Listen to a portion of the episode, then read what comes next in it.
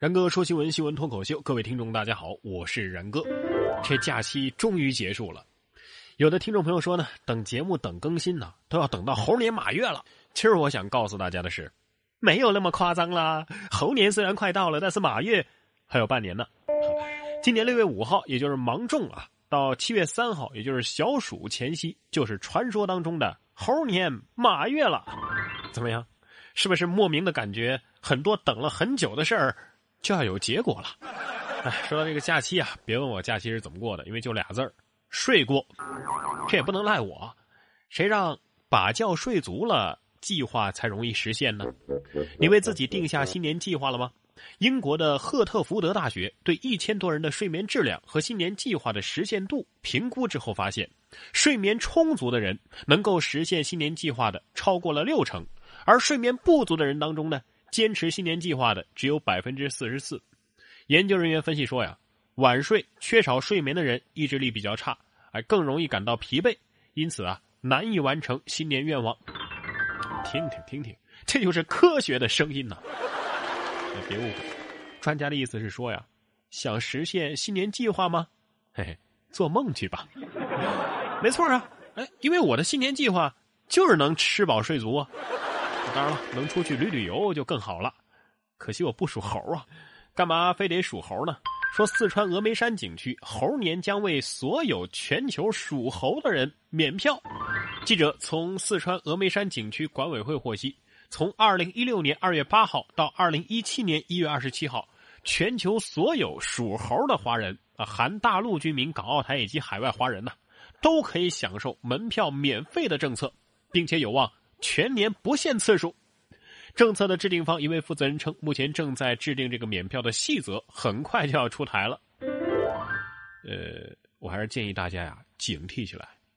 继星座歧视之后，这就是典型的生肖歧视啊！啊，要是都照这么来的话，那属鸡的只能免费去参观 KFC 了。哎，有点心疼属龙的，去哪儿看龙去啊？啊，做个窜天猴上天找找。哎，或许火箭军能帮上忙。说二炮总医院正式更名为火箭军总医院了。从二零一六年的一月一号开始，中国人民解放军第二炮兵正式更名为中国人民解放军火箭军。于是，位于西城新街口外大街的二炮总医院的大门已经撤下了第二炮兵总医院的牌子。据施工负责人称，将正式改名为火箭军总医院。哎呀！这以后要打个车的话，师傅，去哪儿啊？哎，我去这个火箭医院。师傅说：“嘿，你咋不上天呢？”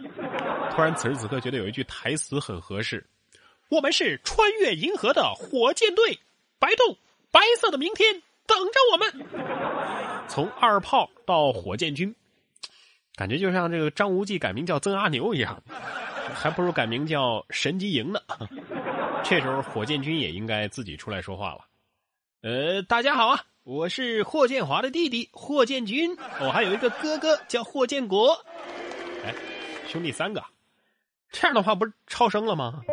要是刚好赶在元旦过后生的，那可省钱了。二孩晚五天出生，省了八万块钱的罚款呐。因此，奶奶给他起了一个小名，就叫八万。一月一号，全面二孩政策正式落地，陈先生一家为了享受这个政策，免交八万块钱的社会抚养费。全家合力成功的稳住了肚子里的二孩从预产期成功的拖了五天呐啊，硬生生的拖了五天，这孩子终于在一月一号出生了。哎呀，陈先生的母亲，也就是这孩子的奶奶说呀：“哎呀，这孩子太懂事了啊，为他爸赚了八万块钱呢，那就取个小名叫八万吧。”八万，一个骨骼惊奇的男孩他出生之时，父母就认定他。会成为当世赌神。你说这奶奶是不是在想？哎呀妈，省了一大笔罚款呢，再也不用为买奶粉的钱发愁了。想象一下啊，如果一天这奶奶正在打麻将，看到这孩子推门进来，喊了一声“嘿，八万”，然后同桌的就有人喊了“哎，糊了”。这孩子啊，生下来不容易，养起来呀，也可不让人省心了。这不。有四名小学生铁轨上放石子玩，逼停了两列火车呀！火车的车窗都被击碎了。一月二号的上午，襄阳有四名小学生钻入了铁道线，将碎石放在铁轨上，导致武昌开往襄阳的两列动车被迫紧急停车呀。其中一辆车的这个车窗还被弹起的碎石击中，出现了裂纹。四名小学生被民警查获，受到了询问和批评教育，其监护人将进行经济赔偿。哎呀，等你有了孩子就知道了，他只是个孩子嘛。如果孩子买得起火车，这些可怜的穷孩子还会冒着生命危险去铁路上玩石头吗？这个社会已经亏欠他们太多了，为什么不能原谅他们呀？铁总那么大个公司，居然还让这些小老百姓赔钱，简直太黑心了。我不禁扪心自问：这个社会怎么了？哎，我就想不通了啊！这小学生为什么要去铁轨上玩呢？你们就不能像一个普通的小学生一样去网吧打撸啊撸吗？或者回家看《西游记》也行啊！六小龄童最近说了，最怕被小朋友问：“孙悟空到底有几个女朋友啊？”六小龄童老师是这么说的：“我不反对别人改编《西游记》，但无论怎么改动，西游的文化精神不能变呐。将《西游记》变成爱情小说，对不起祖宗。